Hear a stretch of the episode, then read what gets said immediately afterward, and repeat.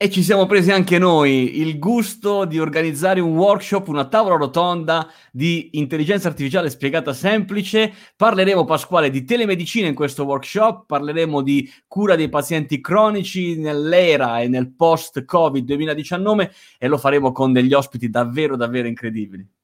Assolutamente sì, all'interno dell'IA Week infatti abbiamo organizzato questa tavola rotonda online per approfondire un tema oggi più che mai sempre attuale e importante, dove l'intelligenza artificiale in generale, la tecnologia le innovazioni stanno davvero contribuendo a salvare tante vite umane. Esatto, e tanto ne, ne, stanno salvando tante, tante ancora ne salveranno, ce lo facciamo raccontare in diretta. Abbiamo strappato per questo video il uh, Chief Innovation Officer uh, di, del gruppo Takeda Italia, che sarà nostro ospite durante il nostro workshop. Ciao Davide, benvenuto. Ciao ragazzacci, come state? Eccoci, eh, benissimo, benissimo. Allora, intanto non abbiamo detto che se non hai ancora fatto, cerca il link da qualche parte qui e compila i tuoi dati perché devi registrarti. Secondo sì. me stanno qui o qui sotto. Quindi, quindi, da qualche parte quindi. stanno. Lascia i tuoi dati perché in questo modo possiamo avvisarti di quando stiamo iniziando il workshop che ricordiamo si terrà, Davide, il 15 di uh, maggio alle ore 15 e 30, un pomeriggio yes. di formazione unica. Allora, entriamo nel vivo. Davide, raccontaci un po' chi saranno gli, i nostri ospiti dal punto di vista accademico, insomma, eh, della, del workshop. Sì, allora, eh, il workshop bellissimo perché fra l'altro eh, porterà qui presenti eh, l'esperienza del gruppo della Società Italiana di Endocrinologia eh, del professor Francesco Giorgino che appunto eh, ci racconterà come sono riusciti a mettere in piedi non solo un network che consente oggi di cominciare a fare telemedicina in ambito diabetologico in maniera seria, in maniera importante, ma anche in maniera coordinata e questo è il valore veramente aggiunto. Perché?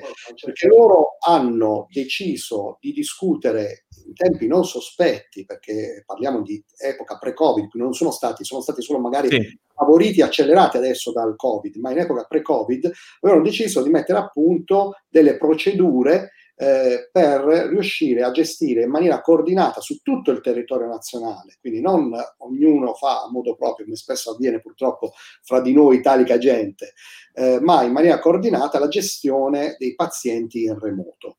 Eh, l'ambito diabetologico è un ambito molto importante perché numericamente è importante, numericamente eh, difficile da gestire. Ci sono tanti pazienti che eh, periodicamente devono accedere agli ambulatori di diabetologia, voi capite bene, spesso con, accompagnati da parenti, questo fa sì che si creino affollamenti, si creano problematiche di tipo logistico. E allora poter distinguere quale paziente può essere gestito in remoto e quale paziente invece visto dal vivo fa una grossa differenza. Una grande differenza. Certo, certo. Esatto, come dicevo prima, questo deve essere fatto in maniera coordinata.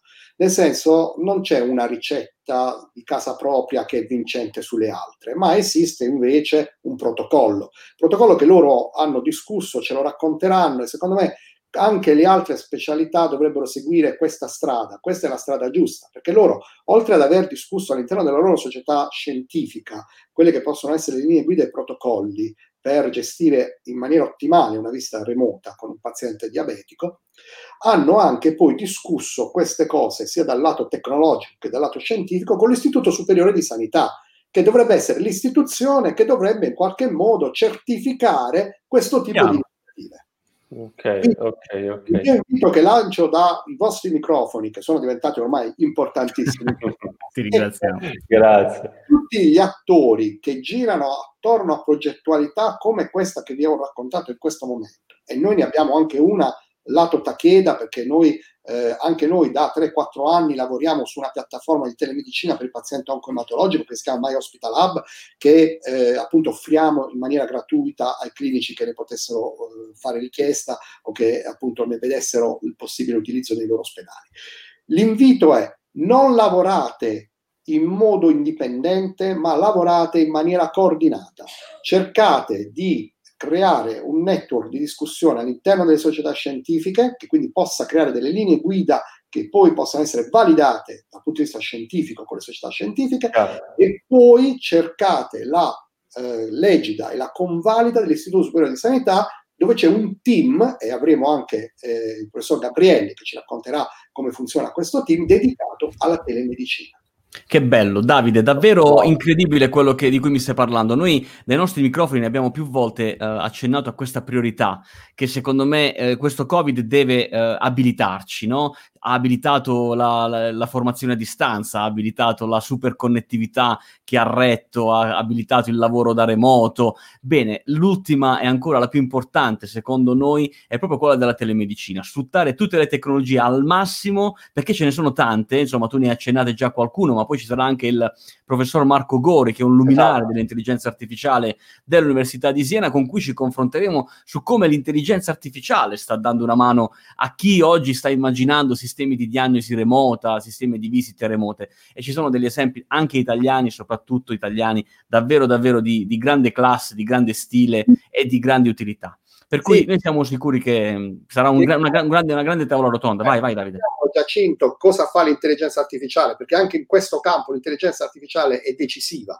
Cioè, lì dove è facile ed è, diciamo, nell'ambito umano possibile gestire una visita a distanza eh, in telemedicina, quindi non serve l'intelligenza artificiale per fare una certo. visita in medicina one-to-one, ma immaginate di dover invece ricevere dei dati di monitoraggio remoto non da un paziente, non da 10, non da 100, ma da migliaia di pazienti che magari sono al loro domicilio a fare come in ambito Covid la loro quarantena, il loro isolamento.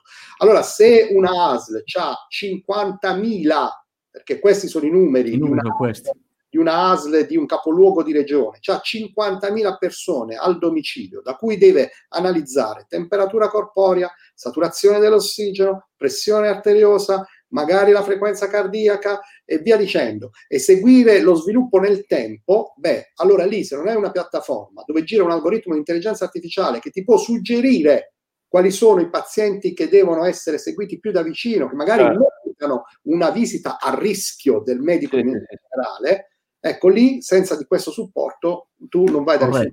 Corretto, e quindi ancora certo, una volta Pasquale, la tecnologia insieme a, alla medicina, no? alla salute. Assolutamente sì, ma, ma guarda, penso che ne mh, traggano beneficio davvero tanti aspetti, sicuramente prima di tutto la salute, l'efficienza anche di un sistema sanitario, ma sicuramente anche un aspetto economico. Io sono convintissimo che portare un paziente in giro, trasferirlo, ambulanze, dottori, posti letto, eccetera, è comunque una macchina che deve muoversi e con questi numeri anche con certa, un certo peso anche economico, quindi giusto per dare anche una parentesi rispetto a quello che può essere una voce di bilancio. In questo caso la tecnologia c'è, lo diciamo da sempre, quindi perché non usarla e perché non usarla in maniera efficace per queste cause importantissime. Bene, allora Davide, proviamo ad immaginare chi ci sta guardando in questo momento, che magari è arrivato su questa pagina in cui parliamo di questa tavola rotonda, e eh, proviamo a immaginare chi sono queste persone, qual è l'invito che tu faresti a queste persone, chi è la persona che dovrebbe più di tutti guardare questa tavola rotonda secondo te?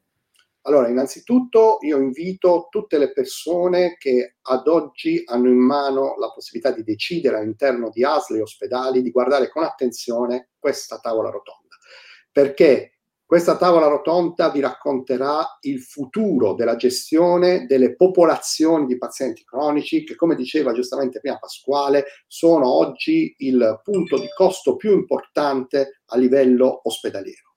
Noi dobbiamo andare verso una gestione remota, una ospedalizzazione remota e quindi non più come si fa oggi prendendo i pazienti e facendoli ricoverare con lungodegenze costosissime in ospedale.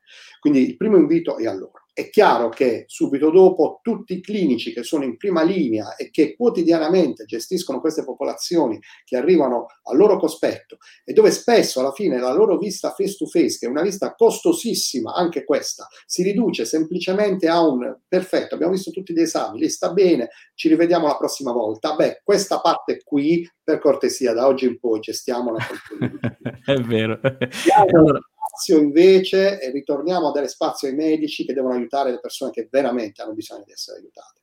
E allora a questo punto l'invito lo rinnoviamo, se non l'hai ancora fatto compila i dati, i tuoi dati da qualche parte, in modo tale che ti informiamo anche di quando sta iniziando la tavola rotonda, ti diamo informazioni nel frattempo. Eh, sarà una tavola rotonda in cui avremo davvero delle persone super illuminate che stanno provando nel loro piccolo, intendo piccolo territorio, l'Italia tutto sommato è un piccolo territorio mondiale, a cambiare le cose in questo senso, dal punto di vista tecnologico, metodologico e diciamo di nuove, di nuove prospettive di cura di questi pazienti cronici che sono davvero tantissimi in Italia. Noi vi aspettiamo numerosi alla tavola rotonda di eh, venerdì 15 maggio alle 15.30. Ciao a tutti. Ciao, ciao Davide. Ciao. ciao, grazie Davide. Ciao.